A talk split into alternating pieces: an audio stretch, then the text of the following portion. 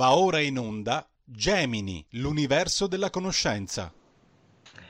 Buonasera, buonasera e bentrovati su RPL per una nuova puntata di Gemini, l'universo della conoscenza. Al solito in apertura i saluti a tutti voi naturalmente che ci seguite e anche alla nostra regia dove questa sera abbiamo al timone Roberto Colombo. Grazie Roberto al solito per la tua guida. Velocemente le consuete informazioni tecniche, vi ricordo che potete seguirci sulla web TV scaricando l'apposita applicazione per cellulare oppure sul canale 740 del digitale terrestre. Non servono abbonamenti particolari, al solito è sufficiente che componiate 740 sul vostro telecomando. E poi do ancora i numeri, i numeri per partecipare anche voi alla diretta li leggo 346 6427 756 il numero di cellulare attraverso cui indirizzare i vostri messaggi WhatsApp con spunti, osservazioni, quesiti, commenti e il fisso 0266203529 per partecipare anche voi alla trasmissione e poter interloquire con i nostri ospiti. Questa sera finalmente siamo al completo per quanto concerne la serie di Gemini dedicata ai temi del clima e dell'energetica perché abbiamo con noi il nostro Gianluca Alimonti, professore all'Università Statale di Milano, docente di fondamenti di energetica, che è la voce che più avete seguito in questo periodo a proposito per l'appunto di questa serie. Quindi ciao Gianluca, ben trovato. Ciao Sara e un saluto a tutti gli ascoltatori.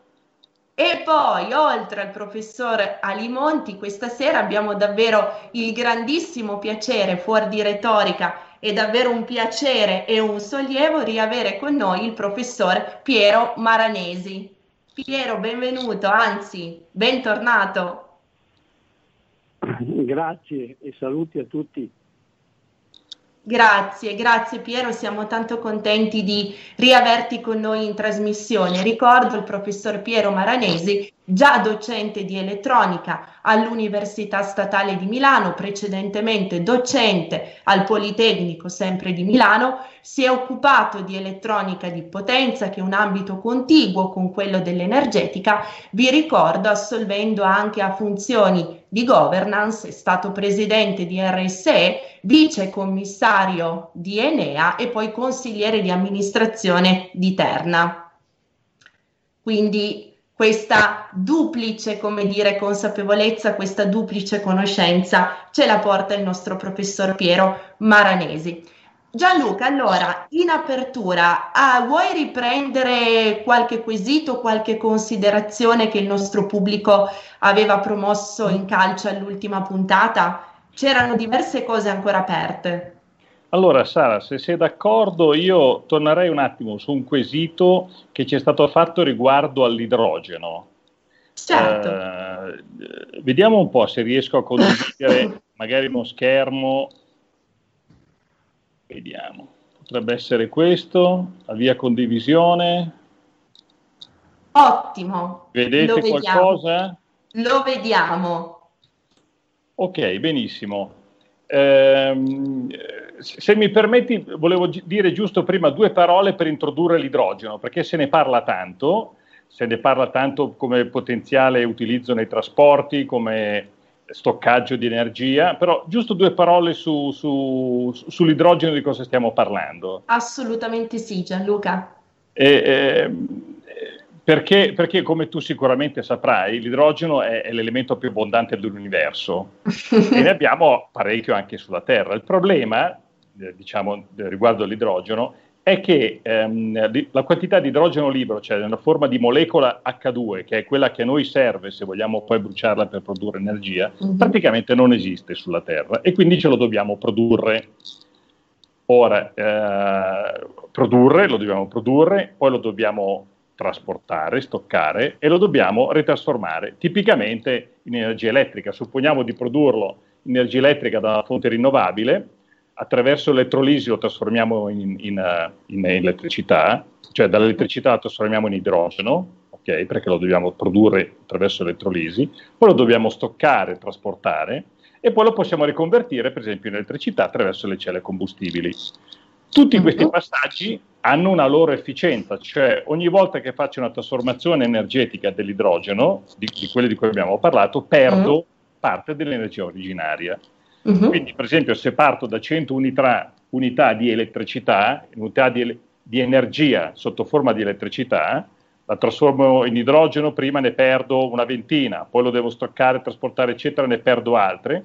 Insomma, se faccio alla fine tutta la, la, catena, dalle 100 unità di energia elettrica che avevo in partenza, mi, ritro- mi trovo alla fine un terzo circa dell'energia originaria, mm. di nuovo sotto forma di energia elettrica. Questo è un, è un concetto importante da tenere presente quando si certo. parla di idrogeno. Allora, ma torniamo al nostro, nostro idrogeno. Eh, questo sia in fase di gas che in fase liquida ha una densità bassissima. Mm-hmm.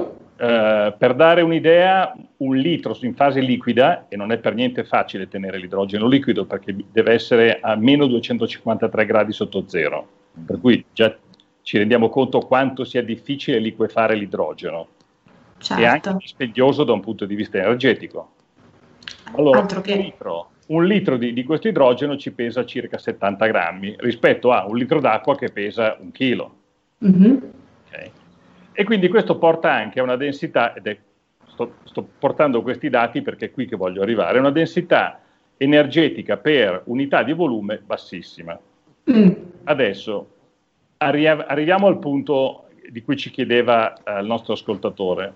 Eh, se non erro, lui eh, sosteneva che con 3 kg di idrogeno si potesse scaldare una casa, una parte, esatto. diciamo, tipicamente dalle nostre parti. Allora, sono andato a, racco- a raccogliermi un po' di dati. Il potere calorifico, cioè la quantità di energia che l'idrogeno, che un chilo di idrogeno ha, è molto elevata. Quindi potere calorifico per unità di massa è, molto, è, circa tre volte rispetto a quella del metano. Io qui porto avanti un po' un confronto col metano perché diciamo, spesso, normalmente, diciamo così, da, dalle nostre parti si utilizza il metano per scaldare le case. Certo ha una densità diciamo, energetica per unità di massa circa tre volte quella del metano, quindi questo depone molto a suo favore. Però per quello che abbiamo detto prima, cioè che ha una densità volumetrica molto bassa l'idrogeno, in realtà la quantità di energia a parità di volume del metano è quella dell'idrogeno è un terzo di quella del metano. Ecco. E quindi qui invece ci perde moltissimo. Allora, torniamo al nostro caso. Supponiamo di voler scaldare una casa col metano più o meno una casa dalle nostre latitudini di media dimensione. Mm-hmm. Mediamente ci vogliono circa, sono richiesti circa 1000 metri cubi all'anno. Questo è, è chiaro che è un valore immediato, statistico, ci possono certo. essere inverni freddi che ne richiedono di più, altri più caldi che ne richiedono. Diciamo 1000 metri cubi è un, è un numero ragionevole per scaldare una casa per un anno. Ora, facendo uh, due, due, conti, ehm, a, considerando i poteri calorifici di idrogeno e metano, questi 1000 metri cubi sarebbero circa 700 kg, se vogliamo, di metano. metano. Sarebbero 250 kg di idrogeno, quindi mm-hmm. 250 kg ne servirebbero. Il fatto è che però questi 250 kg di idrogeno sono qualcosa come 3000 metri cubi, cioè tre volte tanto il volume quindi da trasportare, distribuire e poi bruciare, del metano. Certo. Quindi, per concludere, direi che 3 kg, a meno che non sia una, una, una casa di classe A++, dove veramente necessita pochissimo calore per essere scaldata, ma diciamo che un valore più ragionevole sono 300 kg, che però equivalgono a qualcosa come quasi 3.000 metri cubi. Certo, magari quei 3 kg sono stati un refuso per significare invece 300. Eh, secondo me è ragionevole, secondo me è ragionevole. Eh, fammi fare solo un ultimo accenno però all'utilizzo del, del, del, dell'idrogeno, perché noi qui abbiamo ipotizzato un utilizzo di idrogeno bruciandolo, tipicamente oppure se vogliamo convertendolo anche in una cella combustibile. Mm-hmm. Tutto un altro discorso, e faccio questo accenno perché eh, diverse volte ci sono state delle domande ai nostri ascoltatori invece sulla fusione, fusione calda o fusione fredda, no? Certo. Tutto un altro discorso invece sarebbe eh, fondere, quindi una fusione nucleare, però attenzione, non fondere come si infonde il metallo, cioè fondere vuol dire che da due nuclei o atomi, se preferisci, di idrogeno vado a produrre dell'elio, liberando uh-huh. dell'energia. Allora, fondendo un centimetro cubo di deuterio, che è un isotopo dell'idrogeno, quindi praticamente la stessa cosa, che volendo io posso estrarre da 50 litri d'acqua, quindi mm-hmm. si può estrarre facilmente un centimetro cubo di deuterio da 50 litri d'acqua. Bene, a questo punto, se riesco a fonderlo, avrei la stessa energia, riuscirei a liberare la stessa energia che non bruciando 10 tonnellate di carbone. E qui ecco. si capisce il grandissimo vantaggio, il grandissimo pregio se si riuscisse a controllare, a realizzare e a controllare la fusione dell'idrogeno sulla Terra, fusione dell'idrogeno che avviene nel nostro Sole, che avviene nelle stelle. Eh sì, eh sì, infatti proprio quello stavo pensando, eh. però non voglio partire per un volo, per un excursus su quello che avviene all'interno delle stelle perché altrimenti prenderemmo tutta la puntata pre- prenderemo un'altra strada, diciamo. Esatto. Detto, magari si potrebbe prendere un'altra volta. Prossimamente, assolutamente. Gianluca, tra l'altro, ti ringrazio tantissimo per questa presentazione così doviziosa, così circostanziata e con tanto di numeri alla mano. È importantissimo fornire dei numeri, dare delle cifre, delle quantità e ragionare anche in termini di esempi e soprattutto anche di fenomeni che si conoscono. Tu ci hai parlato anche di metano, è un qualcosa di cui tutti hanno esperienza, di cui tutti inevitabilmente hanno sentito parlare. Questo ci consente di sottolineare una volta di più questo continuo ponte che vogliamo fare, impostare qui a Gemini tra quella che è la scienza to che diciamo generalmente è vista come un qualcosa di relegato nelle aule delle università, un qualcosa di accademico, di più formale, noi invece vogliamo proprio mostrare, far vedere come pervada assolutamente quella che è la nostra quotidianità. Credo, credo che sia importantissimo eh, sottolineare i, i legami quando presenti che ci sono con eh, la vita quotidiana di tutti noi, perché se no si rischia di fare dei discorsi alle volte astratti. Certo, come direbbe Platone, dare l'idea di essere sull'iperuranio quando invece si parla di cose estremamente concrete. Piero, rispetto a questa osservazione, vuoi fare un breve intervento anche tu? Ma io ho ascoltato con, con interesse dei dati che eh, in parte eh, non conoscevo. Personalmente sono, diciamo, eh, lo dico con, eh, con franchezza, abbastanza eh, scettico sull'uso eh, in larga scala dell'idrogeno, forse perché, lo ammetto, io sono abbastanza spaventato dalla sua potenzialità esplosiva tant'è mm. che quando incontro un carico di idrogeno liquido sull'autostrada o mi fermo all'autogrill o lo, o lo supero standone a distanza perché immagino che l'esplosione sarebbe una cosa tragica.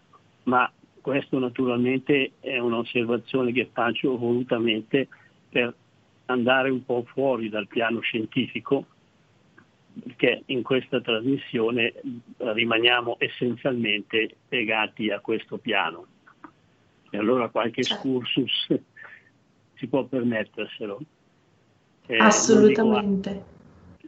Ma io, io, tra l'altro eh, di, direi che, che, Piero ha toccato un punto, io non l'ho neanche sfiorato, ma ha toccato un punto estremamente delicato di tutta la tematica dell'idrogeno Giusto per dare un'idea, proprio a causa della bassissima densità di massa che ha l'idrogeno, se se ne vuole, visto che si parla di tanto di autotrasporto ad idrogeno, mm. se se ne vuole trasportare una quantità tale che ci permetta un minimo di autonomia, si parla di avere bom- delle bombole a bordo sulla nostra auto di idrogeno a 800 atmosfere.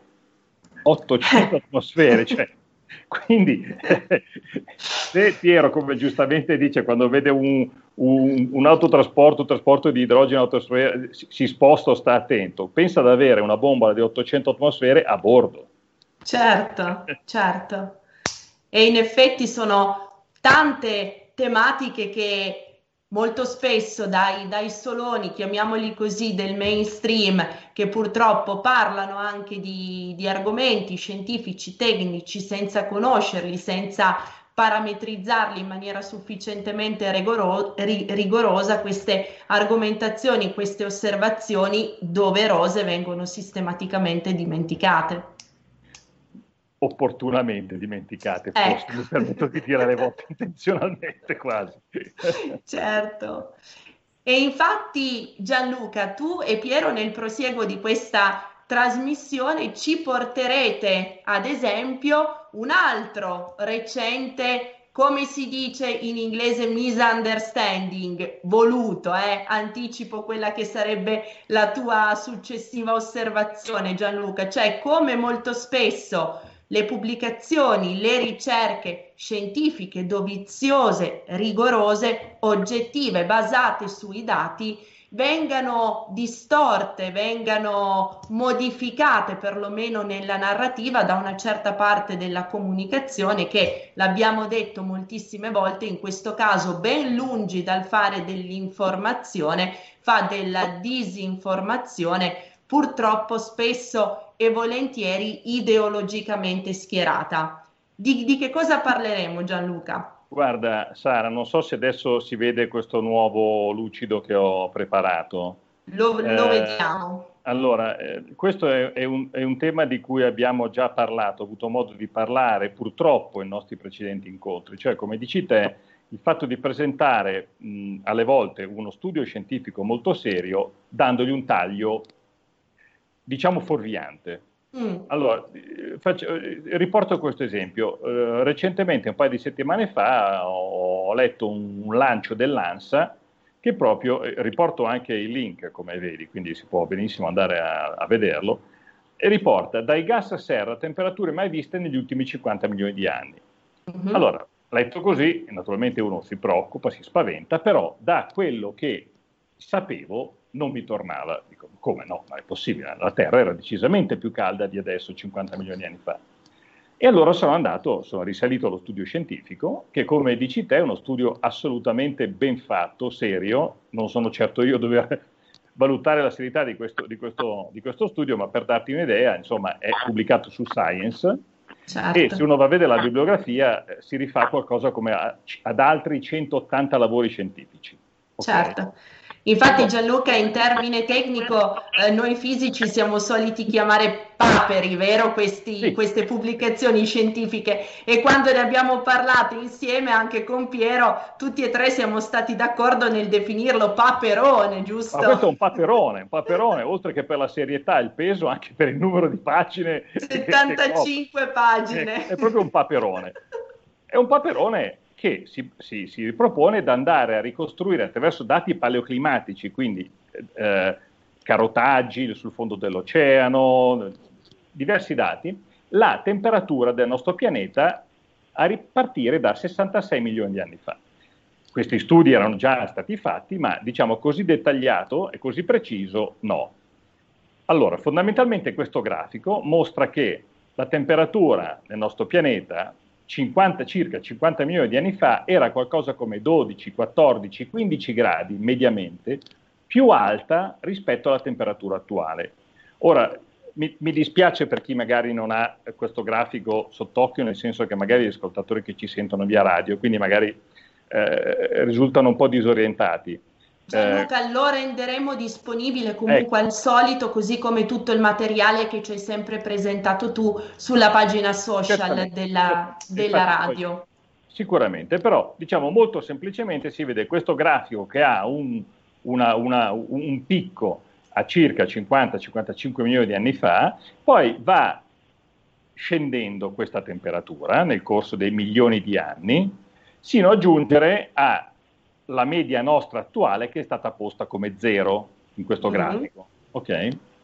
Eh, tra l'altro c'è anche un, un richiamo diciamo, all'ultima era glaciale, noi siamo in un interglaciale, ripeto, dove la temperatura era decisamente più bassa di quella attuale. E lì e qui finiscono i dati.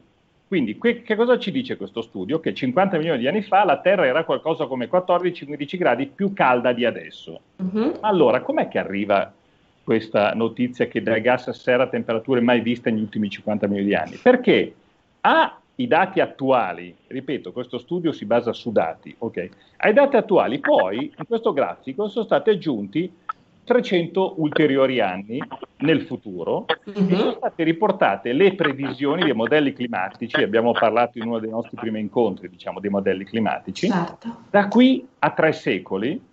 E allora si vede che prendendo il modello più pessimista, eh, che ha i feedback positivi più elevati, con le emissioni, supponendo le emissioni assolutamente peggiori che ci si possa immaginare, allora si mm-hmm. vede che questo modello prevede da qua a tre secoli, e scusa se mi permetto di dire, ma questi modelli hanno dimostrato di non essere in grado di prevedere la temperatura da qua a 30 anni, è inciso, come abbiamo mostrato una delle prime volte che ci siamo sentiti. Da qui Già. a tre secoli questi modelli prevedono nel peggiore dei casi un aumento della temperatura di 12 gradi rispetto ad oggi. Mm-hmm. Allora, ripeto, questo è uno studio serissimo, basato su dati, che ti mostra che 50 milioni di anni fa la temperatura era più alta di 14 gradi rispetto adesso. Se poi quello che uno ci attacca dopo, basato sui modelli climatici, non fa parte di questo studio, non c'entra niente. Quelle certo. sono pre- certo. proiezioni di modelli neanche scientificamente provati. Certo. E però il lancio dell'ANSA è dai gas a serra a temperature mai viste negli ultimi 50 milioni di anni. E se permetti è un attimo terrorizzante. Certo. Oltre che essere proprio ontologicamente, lasciami dire, differente da quello che invece era ed è il messaggio dell'articolo. Eh, diciamo che eh, l'articolo ti porta dei dati, è uno studio, poi eh, a seconda di chi lo legge uno gli può, attaccare ciò, ciò, che preferisce. Certo, però come dici giustamente tu è un attaccare, no? artatamente, eh sì. forzosamente. Certamente. Certo. Cosa che tradisce, ricordiamolo, una assoluta non conoscenza di quella che sia la differenza sostanziale fra dato e previsione. Ma, ma assolutamente, io eh, avrei notato, mi, mi, scuso con te e con gli ascoltatori se ancora una volta ribadisco questo, Un, una cosa sono i dati, sono le osservazioni, dai quali devo partire per fare dei modelli, delle teorie, tutto quello che vogliamo, ma questi sono dati. Tutto un altro mondo è quello delle previsioni e dei modelli e anche dei, delle teorie. E se non si adatta, se i modelli non ritornano non, con poi i, da, con i dati, sono i modelli che devono essere cambiati, questo è chiaro. Eh sì, eh, eh giusto sì. per dare un'idea dei, dei diversi pesi. Certo, e l'avevamo detto anche in una delle prime puntate di questa serie speciale dedicata al clima. Ecco, Gianluca, a questo studio ha partecipato anche una compagine di ricercatori italiani, vero? Allora, guarda, per risponderti dovrei andare a vedere, guarda, in questi studi molto questi paperoni, eh, eh, eh, che richiedono quindi moltissimi eh, ricercatori. Spesso ci sono, guarda, adesso vedo qua, beh, Claudia Agnini, eh, oserei dire Flavio Florindo, sicuramente sono, esatto. sono dei, dei, ricercatori italiani. Che poi questi lavorino in eh, istituzioni italiane è un altro discorso, bisognerebbe andare a vedere le affiliazioni uno per uno. Certo. Padova e Urbino, se non vado errata, erano per l'appunto gli Atenei di provenienza. Allora, mi dicono dalla regia che siamo arrivati alla pausa pubblicitaria. Roberto, se sei d'accordo, io mi fermerei qui per i nostri consueti 60 secondi d'oro perché dopo la pausa pubblicitaria vorrei dare la parola a Piero per un'analisi, diciamo così, anche eterodossa e per certi aspetti multidisciplinare di quello che abbiamo capito e imparato approcciando con l'aiuto di Gianluca questo studio, questa ricerca scientifica. Un minuto di pubblicità. Rieccoci, ben trovati qui in diretta su RPL per questa nuova puntata di Gemini, l'universo della conoscenza, dedicata ai temi del clima e dell'energetica. Per coloro i quali si fossero messi in collegamento soltanto ora, ricordo che abbiamo con noi finalmente insieme, finalmente al completo, le due voci di questa serie, il professor Gianluca Ali Monti e il professor Piero Maranesi. Piero, rispetto al, all'articolo scientifico che ci ha presentato Gianluca e al confronto con quella che invece è stata la versione, lasciami dire, media, mediatizzata, artatamente, artificiosamente resa, come dire, esplosiva dal punto di vista comunicativo, ma non altrettanto, come dire, rigorosa e oggettiva per quanto concerne i contenuti. Ci vuoi proporre delle riflessioni, diciamo così, eterodosse a 360 gradi? Cercherò di farlo. Intanto diciamo, mi scuso eh, facendo riferimento ai miei eh, passati due mesi e mezzo eh, di eh, inattività dovuta a una uh, frattura a una vertebra e anzi vi ringrazio di avere sempre riferi- giustificato la mia assenza con questo motivo. Anche oggi che sono in uscita da questa eh, brutta esperienza non, non, ho potuto diciamo, dedicare eh, gran tempo per esempio alla, alla lettura del, del, voluminoso articolo di Science che, abbiamo, che, avete appena citato e del quale avevamo parlato io e te, eh, Sara, re- relativamente diciamo, alla, al tempo necessario per digerirlo. no? eh, eh, sì. In questo periodo mi sono invece diciamo, eh, dedicato a questioni diciamo, mh, più, più più vicine allo stato di, di riposo forzato eh, in cui ero e quindi anche a questioni eh, letterarie. Mi permetto di fare l'intervento che tu mi hai richiesto eh, come, una, seguendo una strada diciamo, eh, non convenzionale quando si fanno dei commenti su articoli eh, scientifici. Vengo, ti ringrazio Piero perché sai, sai, bene che proprio l'approccio multidisciplinare, il coniugare diversi ambiti solo in apparenza dissimili come quello della scienza con l'universo delle materie umanistiche, tra cui anche la letteratura, è proprio il filo conduttore di Gemini, come del resto si evince anche dal nome stesso del programma, due facce gemelle della stessa medaglia che poi è quella del del sapere e della conoscenza. Quindi questo, questo, tuo intervento è ancora più prezioso proprio per il fatto di coniugare e unire due aspetti, due ambiti in apparenza, ricordiamolo, voglio sottolinearlo ancora una volta, solo in apparenza disgiunti. Sì, eh, comincio a dire che Gianluca, eh, Gianluca Limonti ha fatto riferimento a due ambiti di di persone che si occupano del clima, quello scientifico e quello mediatico. Mm-hmm. È offerto un esempio significativo della loro contrapposizione. Ora io adesso non voglio fare specifico riferimento alla discrepanza nelle trattazioni prese in considerazione.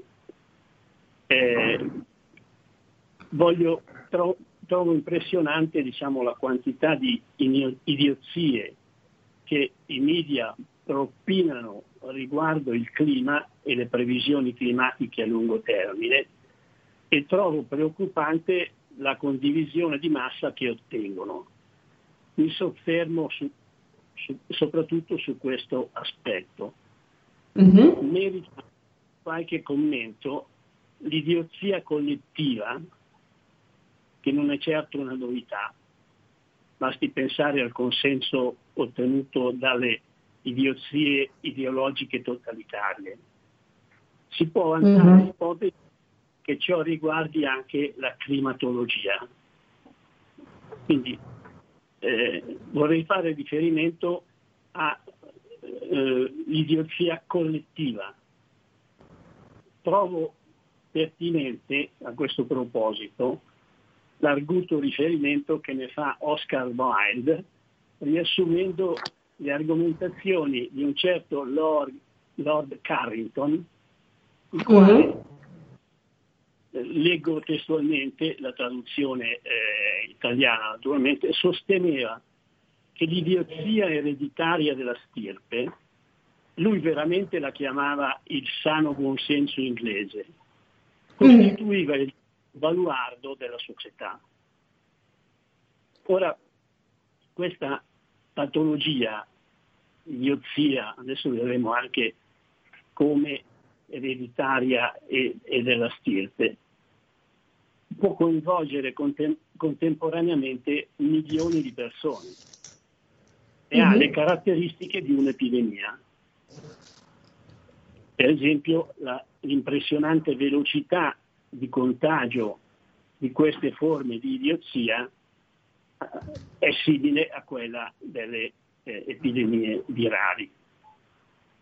Certo. Nella, defini- eh, nella, definizione di, di Oscar Wilde, la connotazione ereditaria non va ereditaria, sottolineo, non va intesa come una trasmissione dell'idiozia alle generazioni successive a causa di una anomalia genetica quale oggi attribuiremmo a un'alterazione del DNA.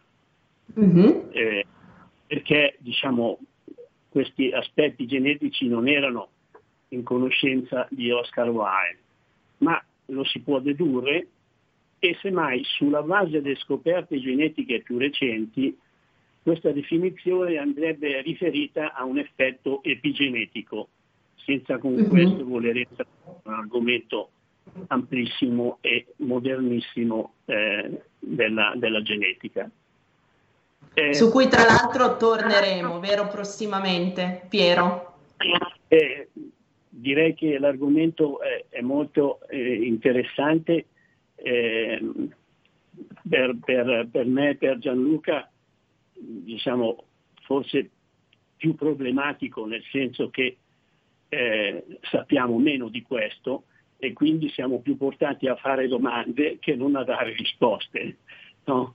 Ma anche questo. Ma fare domande è, è, il primo passo per poter, come dire, progredire nella conoscenza.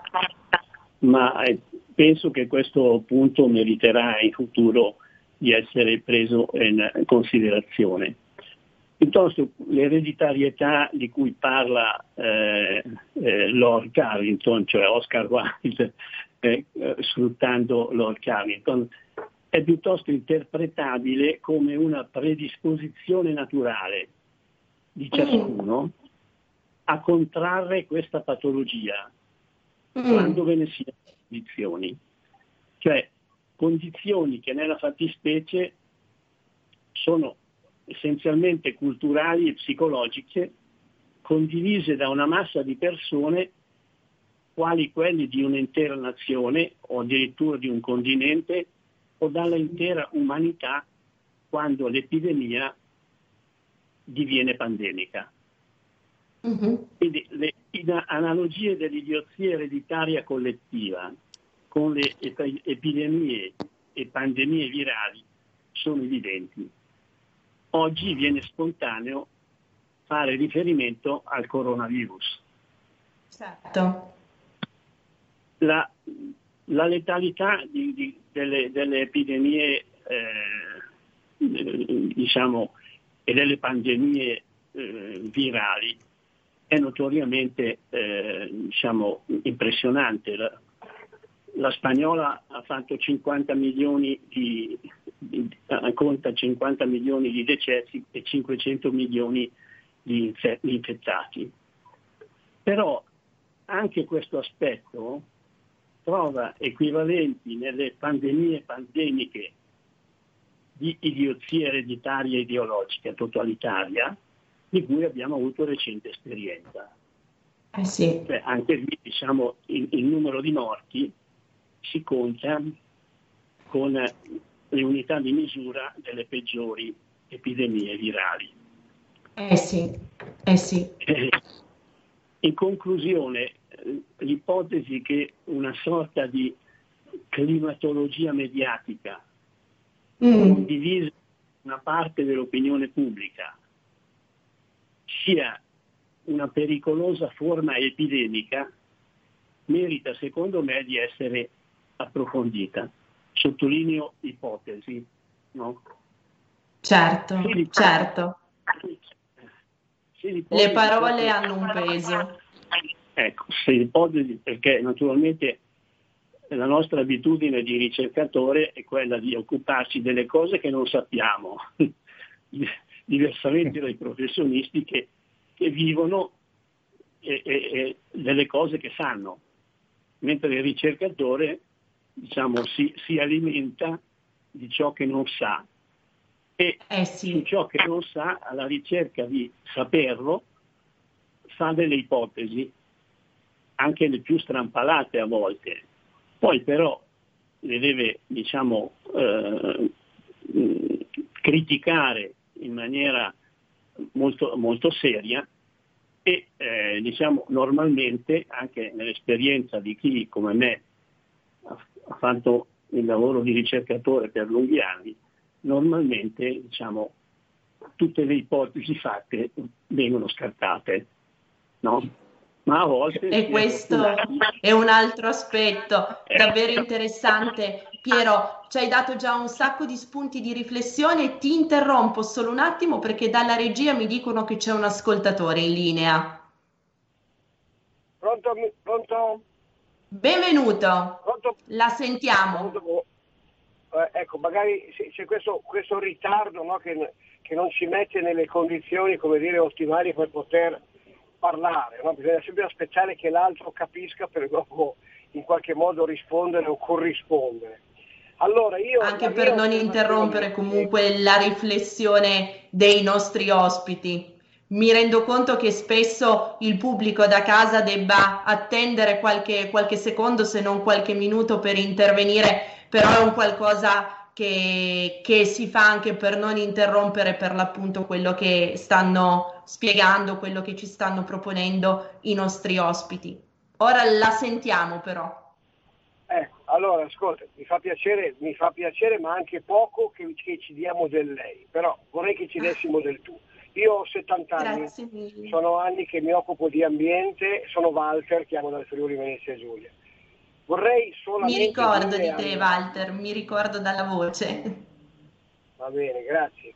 Allora, vorrei solo dire all'interlocutore, no, che, che, è un ricercatore, che però anche lui, e anch'io sono un ricercatore, però diciamo che la mia ricerca è una ricerca, diciamo, eh, diversa dalla sua, perché non proviene da una, da, da, da una conoscenza tecnica o tecnologica, ma proviene dal fatto che io sono un commerciale e che quindi vedo le aziende agricole, vedo le aziende zootecniche, vedo l'ambiente, vedo i depuratori, vedo l'ambiente marino, vedo tutte queste cose. Mi occupo in particolare di batteri, enzimi e questo è. Ovviamente, cioè, dirti, siccome sono un commerciale e poi un tecnico, me ne occupo in senso commerciale, ma questa è anche una ricerca, perché come mi ha risposto l'altra volta eh, un altro interlocutore molto interessante, un professore che mi diceva però Walter dammi tu delle notizie sulla zootecnia, perché io che sono ricercatore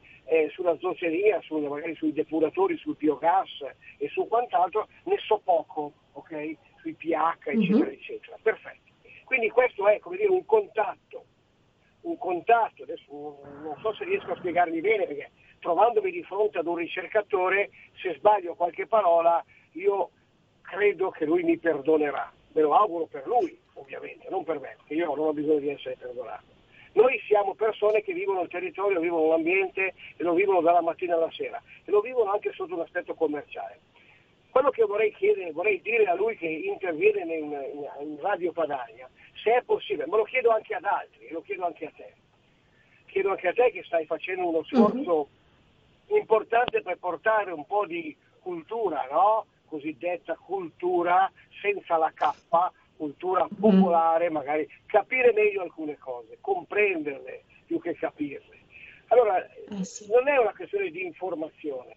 Il, il, il signore, eh, adesso non ricordo il nome, che ci sta dicendo tutte queste belle cose, compreso il fatto che la, in, in, cioè, che la televisione, le, i media e compagnia bella ci raccontano quello che ci raccontano e quindi provocano cioè non è che provocano, cercano di dire, cioè dicono delle cose all'interno, dentro un, un, aspetto di idioti. Ok? Cioè, è chiaro che trovano, trovano, modo di poter dire un sacco di cose che non interessano quasi o interessano a, po- a, pochissimi, però le dicono e a questo punto i ricercatori seri, leali, reali come lui, magari un po' se la prendono.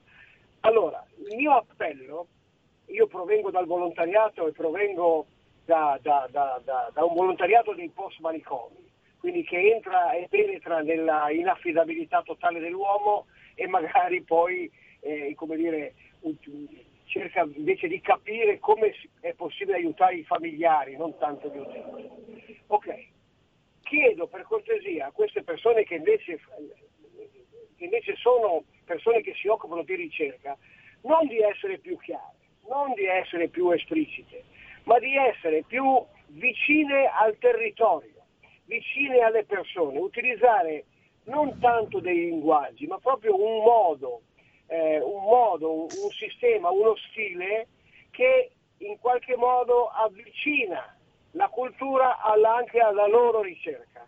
Perché se non riescono a fare questo, questo vale anche per la politica, se non si riesce a fare questo, piano piano noi perdiamo un po' quello che è il contatto anche con queste persone cominciamo anche a non rispettarle e quindi queste persone diventano semplicemente pesanti e quindi diventano anche delle persone addette ai lavori. In questo caso si parla di climatologia o di ambiente in generale, ma si potrebbe, si potrebbe declinare la cosa un po' a tutto, un po' a tutto. Per cortesia, per favore, ma non è una, non è una critica, anzi è un, è un, è un, è un è, dire, ragioniamoci insieme, no? Noi, noi, della Lega, noi che non siamo né di qua né di là, che cerchiamo di riportare il buon senso, vogliamo parlare delle cose vere, del territorio, delle persone. Dobbiamo anche capire che lo stesso Einstein diceva che era più facile dividere un atomo, è più facile dividere un atomo che, la, che, che, che cambiare la mentalità delle persone. Ecco, in, tutte, in questo c'è anche quello che io eh, ho, dire, ho, ascoltato in, in macchina perché sto andando a casa ero a lavorare in aziende agricole, eh, sto, eh, sto ascoltando da parte di questo signore che ovviamente apprezzo e di cui soprattutto apprezzo la sincerità. Grazie mille per avermi ascoltato, ciao.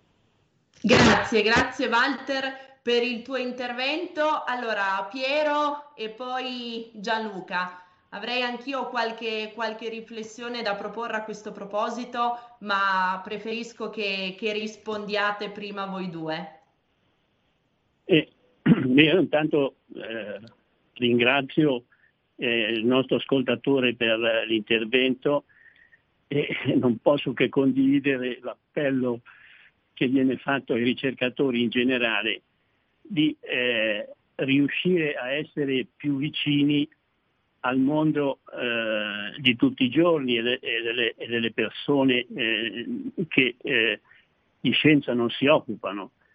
Eh, la cosa diciamo mh, non è facile e eh, dico solo che coloro che pensano di, ris- di rispondere a questa esigenza, eh, questa nobile esigenza, spesso sono dei millantatori, mm-hmm. perché raccontano le cose che la gente ha piacere di sentire, ecco. mentre lo scienziato quando racconta non si pone problemi di questo tipo. E quindi certo. eh, io capisco, capisco eh, la reazione e eh, ne apprezzo anche eh, i termini. Ecco, ti ringrazio Piero, anche tu hai sollevato diverse altre tematiche rispetto alle quali assolutamente dovremo ritornare perché mi sembra davvero una riflessione completa a 360 gradi che vale la pena sviluppare. Gianluca? Ma eh, anch'io ringrazio questo, questo commento, questo oserei dire appassionata, appassionata e appassionante richiesta.